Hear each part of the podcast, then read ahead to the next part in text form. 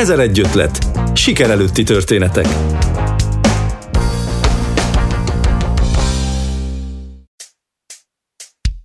Szeretettel köszöntöm hallgatóinkat, P. Kristálybea vagyok.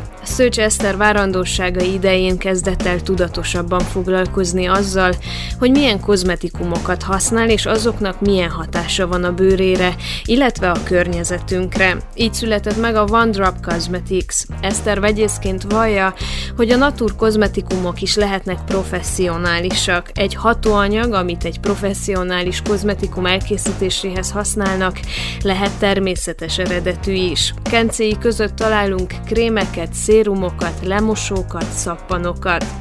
Vegyészi szaktudással és a környezetre, valamint a vásárlói bőrére való odafigyeléssel készíti őket, akár személyre szabottan is. A mai ezer egy ötletben Szőcs Eszter segítségével lapozzuk fel a kenekedés bibliáját, és rendet teszünk a keramidok, peptidek, virágvizek, savak és más kozmetikumokhoz használt anyagok világában.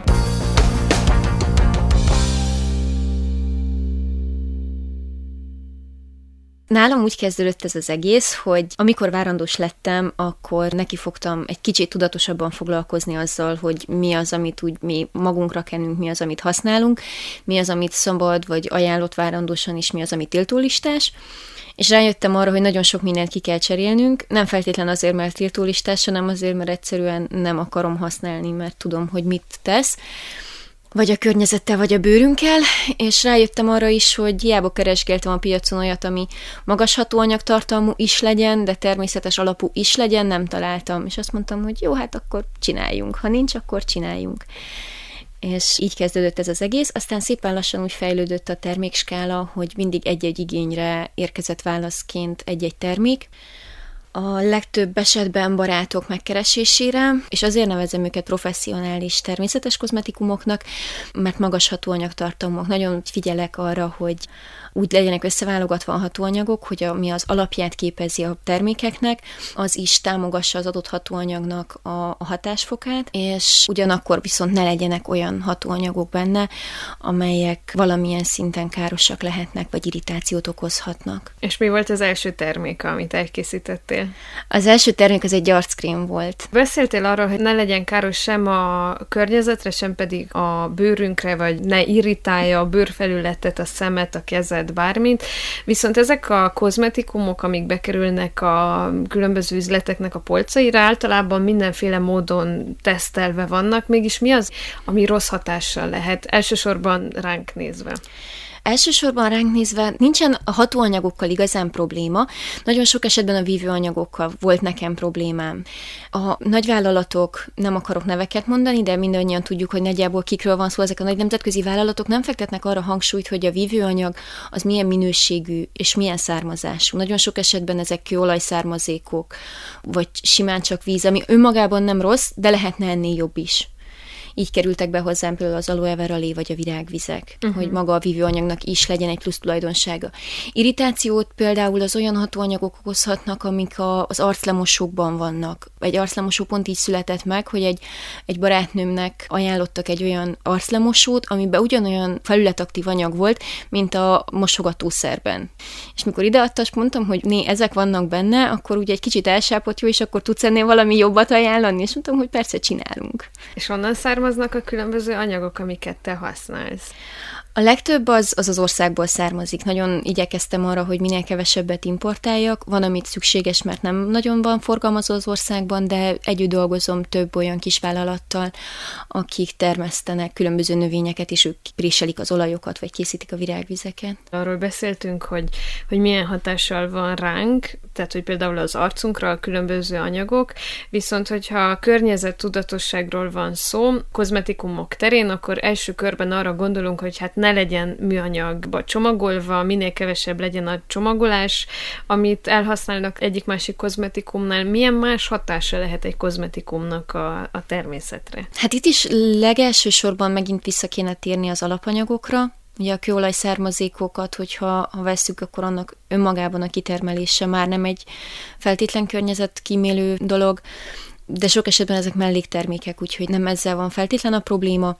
Amiket említettél leginkább azok, tehát a csomagolás, a csomagoló anyagok, az, hogy a műanyag doboz betesszük még egy kartondobozba, amit aztán még befúliázunk, ezek azok, amik igazán problémásak.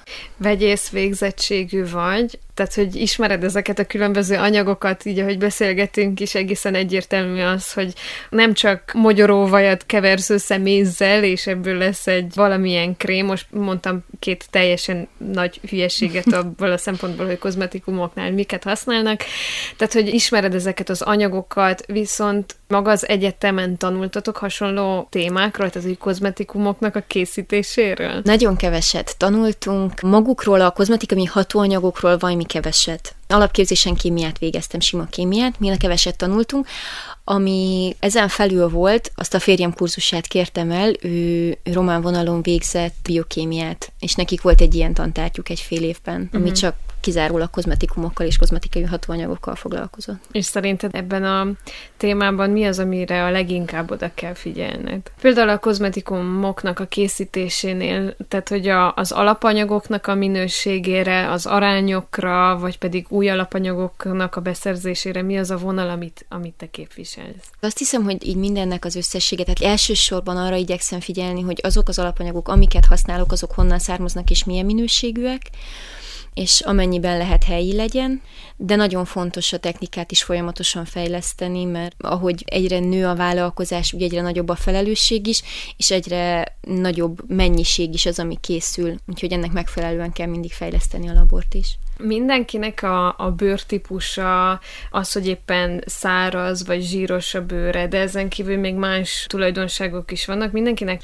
más a bőre. Hogyan lehet egy adott terméket létrehozni. Tehát, hogy például a kozmetikumoknál van olyan, hogy száraz bőrre, zsíros bőrre, kombinált bőrre, de még ezen belül is más-más a bőrtípusunk, és erre lehet-e figyelni? Lehet és érdemes figyelni, mindenképpen úgy érdemes kozmetikumot választani, hogy az a bőrtípusunknak megfelelő legyen. Erről van egy elég hosszú bejegyzés az oldalon, hogyha ha van az embereknek türelme visszagörgetni, de most már, ha így felhoztuk, akkor fogok írni egyet róla, hogy legyen aktuális, hogy hogy lehet megállapítani a bőrtípusunkat. Azért nagyon fontos a bőrtípusnak megfelelően kozmetikumot választani, mert hogyha egy száraz bőrre, mondjuk elkezdünk egy zsíros bőrre való kozmetikumot használni, akkor az nem fogja kellően hidratálni, nem fogja azt a hatást kifejteni, amit elvárunk tőle. Mindenképpen érdemes, hogyha kombinált bőrtípusunk van, akkor is külön választani azt, hogy hol zsíros, és arra esetleg keresni valamit, és hol száraz, és arra megint keresni valamit. Ezt tudom, hogy egy kicsit komplikáltan hangzik, meg befektetést igényel, de az ember, hogyha egy kicsit megszokja, nem kell 50 féle kozmetikumot vásárolni, elég, ha van kettő-három, ami jó, és bevált, és azt az ötvenet össze tudjuk sütni kettőbe, és meg végül is pénzt megspóroltunk. Igen, ajánlom a hallgatóknak is, hogy keressék vissza ezt az írást, viszont hogyha nagyon röviden azt elmondanád, hogy, hogy milyen tényezőket kell figyelembe venni, amikor megállapítjuk, hogy milyen bőrtípusunk van. Igazából ez nem egy nagyon nehéz dolog, mert le kell mosni az arcunkat. Ha van már egy arclemosunk, akkor egy sima arclemosó van, ha nem egy sima langyos vizes lemosás is tökéletes. Kell várni egy 10-15 percet, és egy zsebkendővel fel kell itatni az arcunkat, és meg kell nézni, van-e zsírfolt a zsebkendőn. Hogyha valahol van zsírfolt a zsebkendőn, akkor az jellemzően ez a T-vonal szokott lenni, tehát a homlok orvonala. Az azt jelenti, hogy kombinált a bőrünk, hogyha van az arc helyén is, az ország helyén is zsírfolt, akkor zsíros a bőrünk, ha sehol nincsen, akkor vagy normál, vagy száraz. Száraz bőrre azt, azt érezzük igazából, ha valakinek nagyon szárad a bőre, hogy az húzódik, és úgy, úgy igényli, vagy hogyha bekenjük valami, az egyből beszippantja. Rég azt mondták nekem, hogy nem kell semmiféle kencefice, elég az, hogyha reggel hideg vízzel szépen megmosod az arcodat, és az tökéletes ráncosodás ellen, mindenféle ellen, viszont most, hogyha nem is kell egy nagyon professzionális oldalra rákeresnünk, most tele van az internet különböző arcápolási rutinokkal, hogy milyen szérumot használjunk, hogy reggel mit kell rákenni, este mit kell rákenni, napközben mit kell újra kenni, tehát hogy ennek a kenekedésnek nagyon nagy a Bibliája, és te hogy látod, mik azok a szempontok, amiket mindenképpen figyelembe kell venni, tehát hogy még egy pont te írod azt, hogy akinek normál kombinált bőre van, az általában megnyerte a bőrtípusoknak az ötös lottóját, de egy ilyen típusú bőrre is érdemes odafigyelni. Én azt szoktam mondani, hogy három alaplépés van, a lemosás, hidratálás és a fényvédelem. A fényvédelemet nem győzöm eleget hangsúlyozni, mert nagyon keveset tudunk róla, és nagyon kismértékben vagyunk rá tudatosak de elképesztően fontos, főleg az elmúlt években jöttek erre rá, hogy mennyire nagyon fontos, úgyhogy ezt mindenkinek ajánlom beiktatni, hogyha nem egy fényvédős arckrémet vagy alapozót választ, akkor egy sima naptejet, amit nyáron kibontott, azt is nyugodtan lehet minden reggel használni, és, és az is egy nagy mítosz, hogy ha bent ülünk a házban, akkor nem kell, ugyanúgy felhős napokon is télen, mint nyáron. Azon túl, hogyha valamilyen problémával küzdködünk, legyen az pattanás vagy szárazbőr, arra ugyanúgy, mint egy bármilyen egyéb egészségügyi problémára érdemes valamilyen hatóanyagos kencét keresni, mert úgy tudjuk csak kezelni azt, és azon kívül pedig egy sima hidratáló krém esténként, hogy napközben vizet és zsírt vesztett a bőrünk, azt visszapótoljuk. Nem olyan rég kezdtem el foglalkozni tulajdonképpen ugye az arcápolással, mit lenne érdemes használni, és amit mindenhol írnak, és ami nagyon fontos az, hogy a fényvédőt azt viszont le kell mosni este, ami számomra nem feltétlenül volt teljesen egyértelmű. Hol hat és hogyan hat a különböző fényvédelemmel rendelkező termékek? A különböző fényvédelemmel rendelkező termékeknek a skálája nagyon-nagyon széles. Igazából ezt az SPF számot, amit mindenhol látunk feltüntetve, ez is egy óriási marketingfogás. Igazából ez egy exponenciális érték.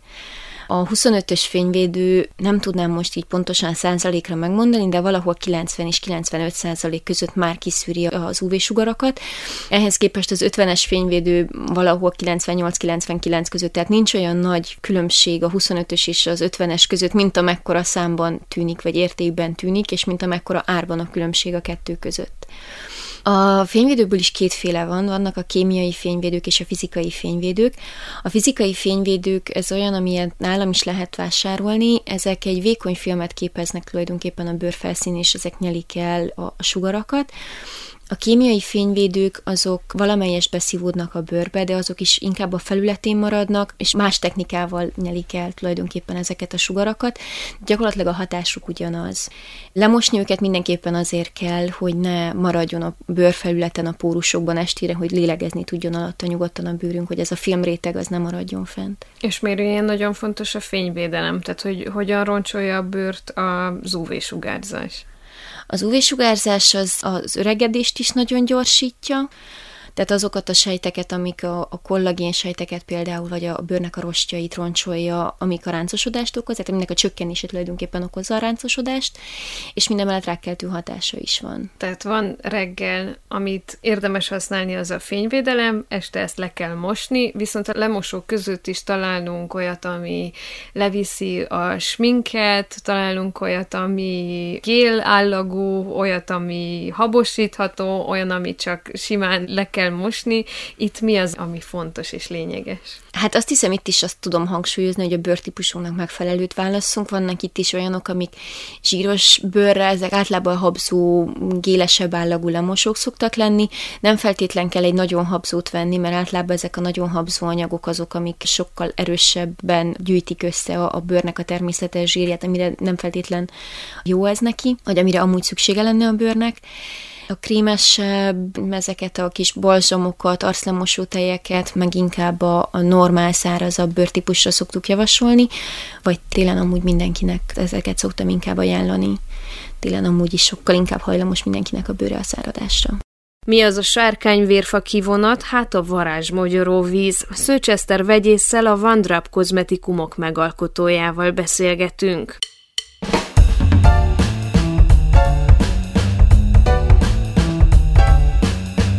Kolozsvári Rádió több ilyen oldalt lehet találni az interneten, közösségi médiában, mindenhol, hogy hogyan kell kialakítani a megfelelő arcápolási rutint, milyen termékeket érdemes használni, és van egy olyan vonal, ami maximálisan elítéli az otthon előállítható arcápolási eszközöket. Itt gondolok például arra, hogyha mézzel összekeverünk egy kis kávézacot, és azt kenjük az arcunkra, azzal be lehet dörzsölni az arcot, és az elhalt hámsejteket, azzal le lehet szépen törzsölni. Te mit gondolsz ezekről az otthon a konyhában található eszközökről? Szerintem vannak közte nagyon-nagyon jók, tehát pakolásokat például abszolút lehet ilyen jaurtos mézes pakolásokat készíteni, amiket alkalmanként lehet használni, hidratálni, vagy ilyen extra hidratálni. Ezeket is főleg télen és inkább száraz bőrre. Akkor vannak ezek az agyagos maszkok, amik inkább ilyen szárító jellegűek, ezeket pattanásos, zsíros bőre is teljesen rendben vannak. A kávézat pont, amit mondtál, azzal én se tudok egyetérteni, ezekkel a bőrradírokkal. Volt is egy workshop, amit tartottunk erről itt a Kolozsvári Magyar Napok keretén belül. A bőrradírok ról nekem személy szerint az a véleményem, hogy, hogy nagyon hasznosak, ezek a kávézat, cukor, só, stb., amiket lehet találni neten recepteket, de leginkább kézre vagy lábra ott tökéletes benőtt szőszálakra, elhalt hámsejteket eltávolítani, a sarokbőrkeményedéseket, könyökön, stb. Arcra nem szoktam javasolni, mert az arcon sokkal vékonyabb a bőrünk, és sokkal érzékenyebb, sokkal inkább ki van téve mindenfélének, és oda túl durvák ezek. Hogyha már beszéltünk arról, hogy ezek a természetes anyagok, akkor közben meg végiglapozva a katalógusodat találhatóak az általad készített kozmetikumokban keramidok, peptidek, hialuronsav, de azt hiszem, hogy C-vitamin sav is, hogyha talán létezik ilyen is, tehát ugye azért számomra ezek az anyagok olyanoknak tűnnek, mint hogyha egy ilyen kis kémiai laborban, kis kémcsövekben lennének, és hogy így az én elképzelésem szerint ezek nem tűnnek természetes anyagoknak. Ez hogyan van a valóságban? A kozmetikumokban ismert természetes anyagokat két nagy kategóriába oszthatjuk. Vannak a természet azonos anyagok, amelyek valamilyen formában megtalálhatóak a természetben, de ezeket laborban állítjuk elő, amikor kozmetikumokra kerül a sor, és vannak a természetes anyagok, amelyek ténylegesen egy növénynek, egy termésnek, egy magnak a préselt olaja vagy kivonata. Ezek, amiket említettél, ezek pont olyanok, ezek a hatóanyagok alapvetően, amiket használunk, ezek pont olyanok, amik természetazonosak, és laborban állítjuk őket elő. Sok esetben van, amit fermentációval, van, amit különböző kivonatok segítségével, de akkor az több folyamaton, kémiai folyamaton átmegy, ameddig eljutunk ahhoz a termékhez, vagy ahhoz a bizonyos anyaghoz. De hogy ezeket akkor te be tudod szerezni, Igen. ezeket az anyagokat? Igen, tehát ezeket nem én állítom elő. Nagyon kevés olyan alapanyag van, amit én állítok elő nulláról, ezek leginkább kivonatok, körönvirág kivonat például. Találtam még más ilyen nagyon különleges neveket, például a varázsmogyoró vizet, vagy a sárkány vérfa kivonatot.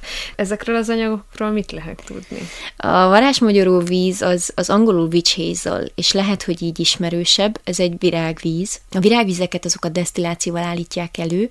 Ez tulajdonképpen egy melléktermék. Amikor az illóolajakat készítik, akkor készülnek a virágvizek, szétválasztják, lefőzik gyakorlatilag az adott virágot, és leveszik a tetejéről utána az illóolajat, és ami hátra marad, az lesz a virágvíz.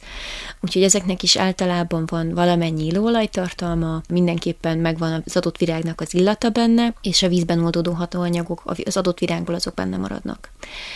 A sárkányvérfa kivonat, amit mondtál, van még egy pár ilyen, ezeket van egy hazai forgalmazó, aki kozmetikai alapanyagokra szakosodott, és ők hozzák gyakorlatilag a világ minden tájáról. Tehát van, ami Indiából érkezik, ilyen például a, a különböző ajurvédikus porok, amiket használok a samponokban, van, ami Dél-Afrikából érkezik, van, ami Dél-Amerikából érkezik, van, ami Kanadából jön.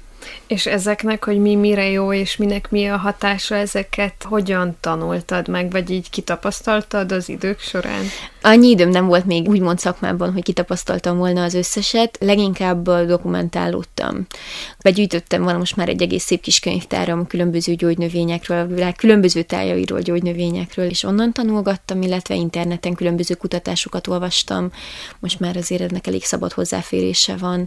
A kedvencféle kutatásaim azok, amikor összehasonlítanak egy-egy mesterséges hatóanyagot, egy-egy természetes hatóanyagot, hogy fogalmazzunk így, tehát gyakorlatilag egy olyan szintetikus hatóanyagot, amit egy bizonyos bőr problémára állítottak elő egy olyan hatóanyaggal, ami valamilyen kivonat vagy természetazonos hatóanyag, és uh-huh. ezeket hasonlítják össze, melyik milyen hatással van a bőrre.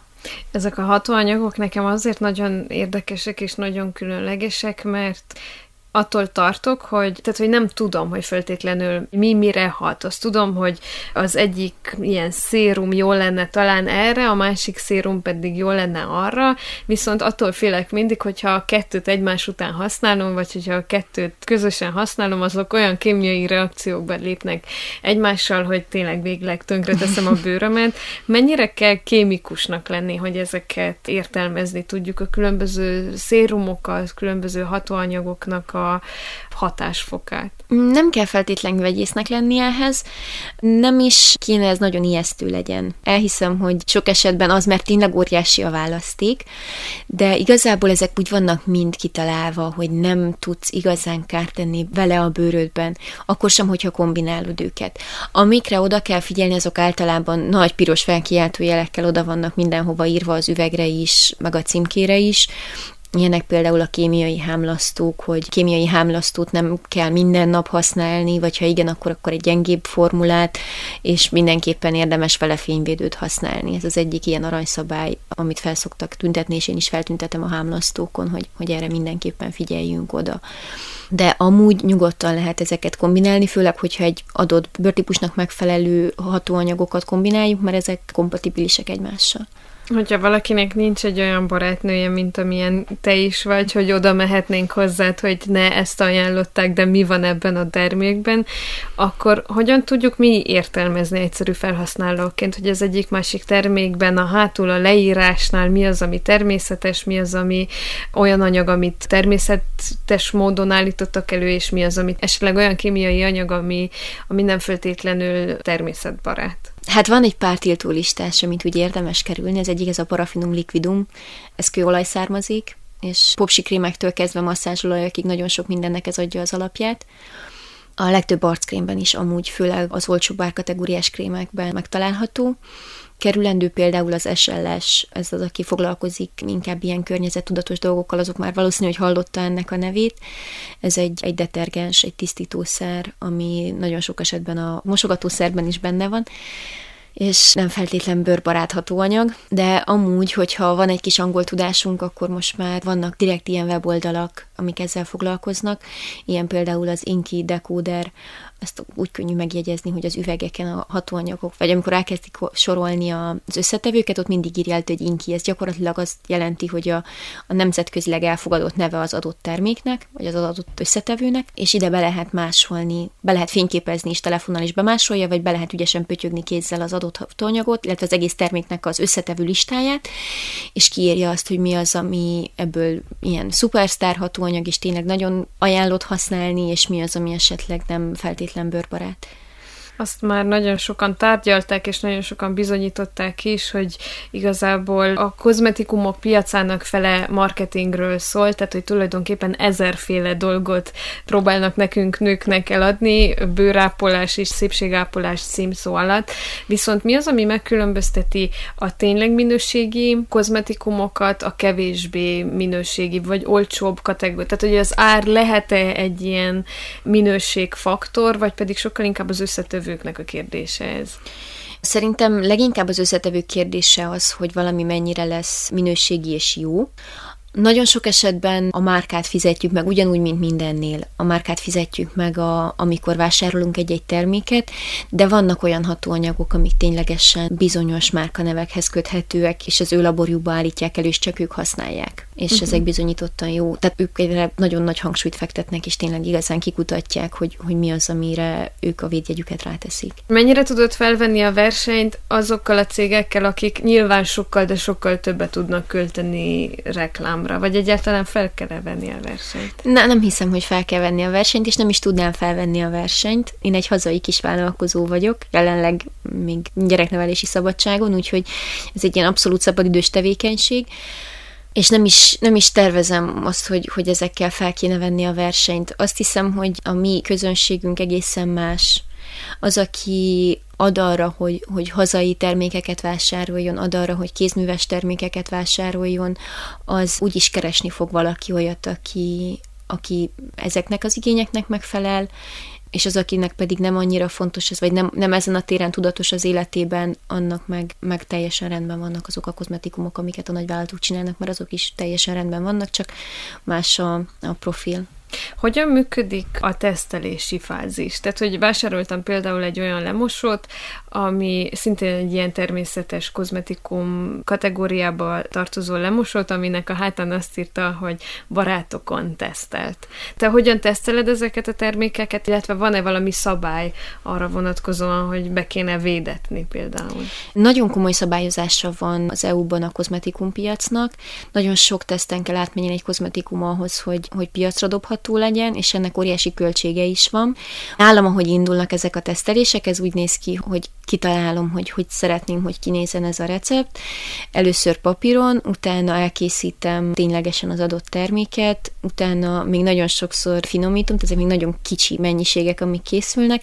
Kipróbálgatom elsősorban magamon egy hétig, kettőig, hogy lássam, hogy milyen, akkor finomítok még rajta, és ezt ahányszor, ameddig úgy érzem, hogy meg vagyok vele elégedve, és akkor utána kezdődnek a tényleges labori tesztelések, amikor beállítjuk a pH-ját, hogy tökéletes legyen, és hogy akkor azt a megfelelő anyagokkal bővíteni a receptlistát, vagy az összetevők listáját, utána pedig egy akreditált laborba kell küldeni őket, ahol ugyanezeket elvégzik, gyakorlatilag megnézik, hogy mikrobiológiailag rendben legyen, ne legyen benne különböző baktérium, ne is tudjon benne, hogyha belekerül a használat során, ne is tudjon benne elszaporodni az adott baktérium. Gyorsított tesztekkel, magas hőmérsékleten, magas nedvességtartalommal ellenőrzik azt, hogy gyakorlatilag tényleg azt az adott időtartamot, amit ráírunk, mint szavatossági idő, azt ténylegesen kibírja egy adott emulzió, ne váljon szét, vagy a víz ne posadjon meg benne. Ezeket pedig mind össze kell gyűjteni egy nagy doszárba, amit aztán el kell küldeni, és kezdődik a bürokrácia része. Mi az, ami ebben az egész folyamatban téged a leginkább érdekel, ami a leginkább vonzó? Számomra a termékfejlesztés a leginkább a vonzó. Őszintén megvalva nem is nagyon szeretem ezt a bürokrácia részét, a marketinghez meg egyáltalán nem értek, úgyhogy most már lett egy ügyes segítségem, aki nagyon lelkesen segít, és minden héten egyszer találkozunk. Hát leginkább telefonon beszélünk egyet, hogy akkor, akkor most merre tovább, és nagyon hálás vagyok neki, mert úgy érzem, hogy kezdi egy kicsit ráncba szedni a közösségi média oldalakat, meg úgy az egésznek az arculatát, amire már úgy szükség volt de engem leginkább ez a, a kémiai vegyész kísérletezős része az, ami, ami vonz. És itt van szabadság? Tehát, hogy például úgy képzelem el, hogy annyira pontosnak kell lenned, hogy, hogy ez úgy olyan legyen az állaga, megfelelő mennyiségű hatóanyag legyen benne, de ne legyen túl tocsogós, amiket te is mondtál, hogy hogyan hat rá a fény, a víz, ha, hogyan lesz tartós egyáltalán, tehát, hogy mennyire van szabadságod ebben a kísérletezésben, és mennyire kell a recepteket ilyen nagyon szigorúan követni? Hát amikor termékfejlesztésről van szó, és egy új terméknek a kialakításáról, akkor óriási a szabadság akkor gyakorlatilag a határa csillagosig. Vannak szabályok, amiket be kell tartani, vannak arányok, amiket be kell tartani, például az, hogy a tartósítószert milyen arányban használjuk annak függvényében, hogy milyen arányban víz alapú a termék, vagy mekkora a zsírfázis benne, mennyi olajat teszünk bele vízhez képest, ez meghatározza leginkább azt, hogy milyen állagú lesz, mennyire lesz zsíros, nehéz egy adott termék, de azon túl a hatóanyagokkal és a virágvizekkel, a, az olajokkal nagyon-nagyon sokrétűen el lehet játszani addig, ameddig kialakul egy adott terméknek a, a megfelelő textúrája, bőrérzete, hatóanyag tartalma. A kevesebb néha több, akár a kozmetikumok terén is. Mit akar a skinimalizm, mint trend? Erről is beszélgetünk Szőcs Eszter vegyésszel, de arról is szó lesz, hogy különbséget kellett tenni a nőknek és a férfiaknak készített termékek között. Ezer egy ötlet a Kolozsvári Rádióban. Mi a kedvenc alapanyagod? Csak azért érdekel ez annyira, mert hogy annyi különleges neved, csak a nevükben annyira különlegesek azok az alapanyagok, amiket felhasználsz a termékeidben, hogy így kíváncsi lennék arra, hogy mi a, ami a te kedvenced. Nekem azt hiszem a bakucsiol a kedvencem. Ez a retinolnak a természetes alternatívája. A retinolt, aki nem ismeri, annak annyit kell tudni róla, hogy tulajdonképpen az A-vitamin, és az egyik leginkább kutatott és elismertebb öregedésgátló hatóanyag de ugyanakkor meg nagyon sokan érzékenyek rá a bőrre kenve, és érzékenységet is okozhat, tehát aki esetleg nem első pillanattól annak idő folyamán, vagy az idők során kialakulhat erre érzékenysége, és olyan három-négy éve dobták piacra ezt a bakucsivolt, amikor elkezdték ezt igazán kutatni, és rájöttek arra, hogy gyakorlatilag az öregedésgátló hatása és a bőr regeneráló hatása az gyakorlatilag ugyanolyan hatásfokú, mint az A-vitaminé, a retinolé, de ezt az irritáló, bőrpírt mellékhatását, azt így meg lehet kerülni a retinolnak. Az öregedés az egy óriási nagy kérdés, és azt hiszem, hogy a reklámpiacnak egy óriási nagy bevételforrása, viszont szerinted meggátolható-e az öregedés? Nem, semmiképpen nem gátolható meg az öregedés. Lassítani lehet. Lassítani lehet az öregedés folyamatait. Egyrészt genetikai lakódól vagyunk arra, hogy mikor és mennyire kezdünk el ráncosodni, Úgyhogy szüleinkre ránézve nagyjából tudjuk azt, hogy mikorra várható az, és nagyjából hol fogunk eljutni. Nyilván ezt tudatos bőrápolással lehet lassítani. Tehát egyik legfontosabb, amit már említettünk, az a fényvédelem. Rendszeres fényvédelem mellett ezt nagyon-nagyon szépen lehet lassítani, ugyanakkor vannak olyan hatóanyagok, amelyek serkentik, tehát a, a bőröregedés tulajdonképpen az az elasztinnak, a kollagénnek a, a szintjének a csökkenése a bőrben. Peptidekkel például lehet ezeket támogatni. Tulajdonképpen a kollagén kialakulásnak, természetes kollagén kialakulását támogatjuk olyan anyagokkal, amelyek felépítik azt a bizonyos kollagént, vagy amelyek segítik azt a természetes előállítási folyamatot de teljesen megátolni így se úgy se lehet. Bármit kenünk magunkra, 60 évesen nem fogunk 40-nek kinézni, és 40 évesen nem fogunk 20-nak kinézni. Mennyire kell együttműködnötök így a te szakmádban bőrgyógyászokkal? Bőrgyógyászokkal nagyon sokan együttműködnek. Én konkrétan nem működtem együtt velük, már csak azért sem, mert laboron keresztül van erre lehetőség, hogy ott, ahol teszteljük a termékeket, ott van bőrgyógyászati tesztelés is, és akkor ezt így egy füst alatt le lehet tudni, nem kell nekünk külön bőrgyógyászhoz járni. Viszont egy óriási lobby van a bőrgyógyászokkal is, mint ahogy a gyógyszerlobby megy az összes többi orvoshoz is. Itt is nagyon sok vállalat, főleg a nagyvállalatok, akiknek van erre kapacitása és pénze, elmennek és, és termék mintákat adnak a bőrgyógyászoknak, és mesélnek a termékeikről, és ha nem is feltétlen tudatosan, de már azáltal, hogy, hogy annak hallották a többször a nevére, automatikusan azt fogják ajánlani. A környezettudatos kozmetikumokhoz tartozik az is, tehát hogy az egyik, hogy milyen anyagok vannak benne, a másik, hogy milyen a csomagolása, viszont a környezettudatossághoz hozzátartozik az is, hogy például volt-e az az adott kozmetikum állatokon tesztelve, és miért szükséges egyáltalán ez az állatokon való tesztelés, amikor szerintem totál más a bőrük, vagy másként használják a bőrüket, mint mi. Így van. Én, én se értettem soha igazán, hogy miért fontos az, hogy állatokon legyen tesztelve, és most már az EU-ban be is van tiltva. Vannak országok, ahol még nincs ez betiltva a világon, de az EU-ban most már teljes mértékben be van tiltva az, hogy állatokon teszteljük. Egyrészt pont ezért, mert teljesen értelmetlennek ítélték meg. Van a termékeid között olyan is, ami konkrétan, hát nyilván, hogy bármelyiket használhatják férfiak is, viszont vannak olyanok, amik konkrétan férfiaknak készültek, például szakállápoló, vagy borotválkozás utáni krém, hogy látod ezt, ezt a kérdést, hogy, hogy a férfiak milyen kozmetikumokat használnak, illetve lenne értelme, hogy ők más kozmetikumokat is használjanak, amikor vesszük azt, hogy a nőknél van a teljes arcápolási rutin, kezdve a reggeli óráktól az egészen késői órákig, viszont a férfiak megvannak ugyanazzal az egy aftershave maximum.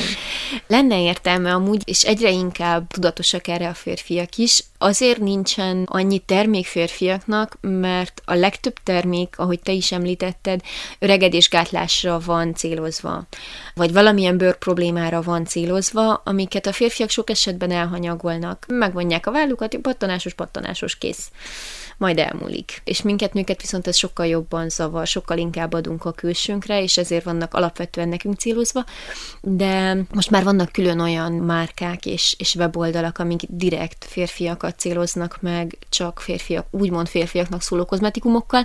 Gyakorlatilag azt hiszem, hogy leginkább illatban van különbség, hatóanyagban és alapanyagokban amúgy nem nem kéne különbség legyen, és, és nálam sincsen. Hogyha valaki megkeres úgy férfiként, hogy ő keres egy hidratáló krémet, akkor ugyanazt a hidratáló krémet nagy szeretettel ajánlom neki, amit amúgy hölgyek is használnak. Tehát akkor nincs ilyen, hogy ez férfi krém és ez női krém?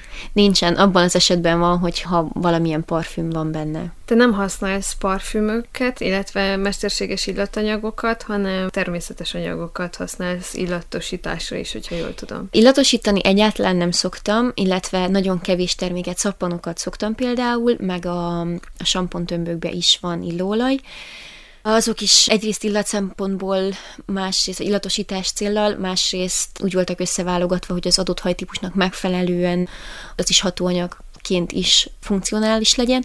De a, ami még illatot ad bizonyos kozmetikumoknak, az az adott virágvíz, ami szintén alapvetően funkcionalitás szempontjából volt kiválasztva nem illatanyaggal, de parfümöket egyáltalán nem használok. Hogyan készül el egyik-másik termék? Tehát, hogy van otthon egy kis kémiai laborod, mert hogy például a szappanok azok teljes mértékben kézzel készülnek, és kíváncsi lennék arra is, hogy egyik-másik krém, vagy egyik-másik szérum hogyan készül el.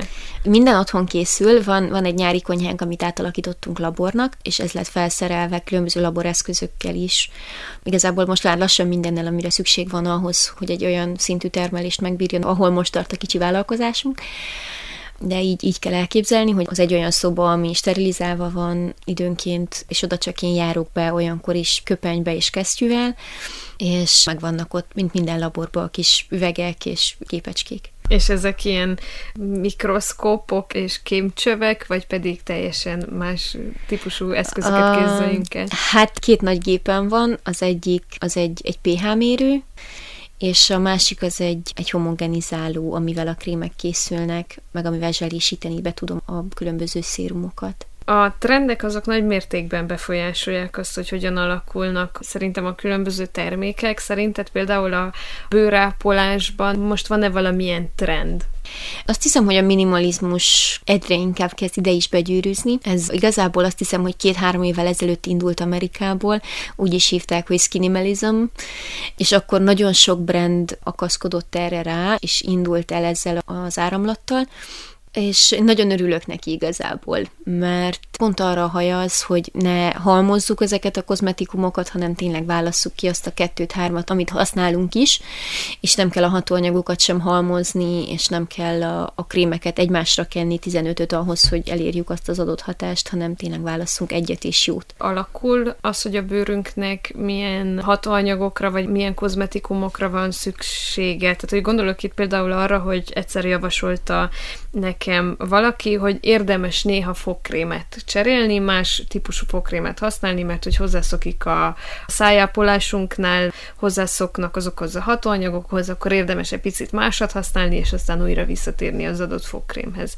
Itt van-e ilyen, hogy, hogy hűségesnek kell lenni egyfajta termékhez, vagy érdemes itt is cserélgetni? Azt tudom csak megint mondani, hogy bőrtípustól függ. Igazából, ha kénytelen, kettelen fogjuk idővel cserélni a kozmetikumainkat, mert ahogy telik az idő, úgy fog változni a bőrtípusunk is. Nagyon sok esetben változó korban az embereknek vagy bezsírosodik, vagy nagyon elkezd száradni a bőrük, ugyanúgy tinédzserkorban, úgyhogy ezek alapból adnak olyan bőrproblémákat, amik más hatóanyagokat igényelnek de amúgy én nem szoktam feltétlen, vagy nem vagyok ennek a híva, hogy cserélni kell.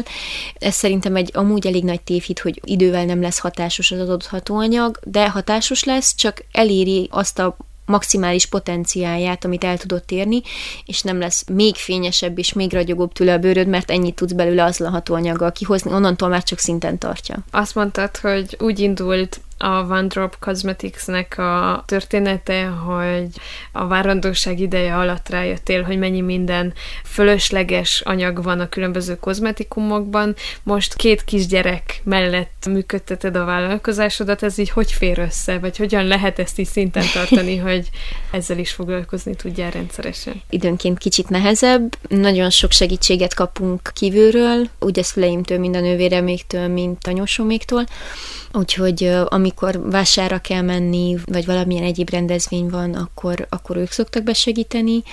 Természetesen, amikor a férjemnek is dolga van, de mindig örülünk ezeknek a segítségeknek, mert jól jön. Amúgy meg délutánonként szoktam dolgozni, tehát délelőttönként otthon vagyok velük, és délutánonként beosztjuk a férjemmel, ő, ő zenél, és amikor ők nem próbálnak, akkor én laborozom.